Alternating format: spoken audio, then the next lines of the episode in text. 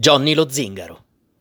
Giuseppe Mastini, detto Johnny lo Zingaro, iniziò a frequentare la criminalità giovanile del Tiburtino distinguendosi già a 11 anni per un furto e una sparatoria con la polizia che lo lascerà claudicante.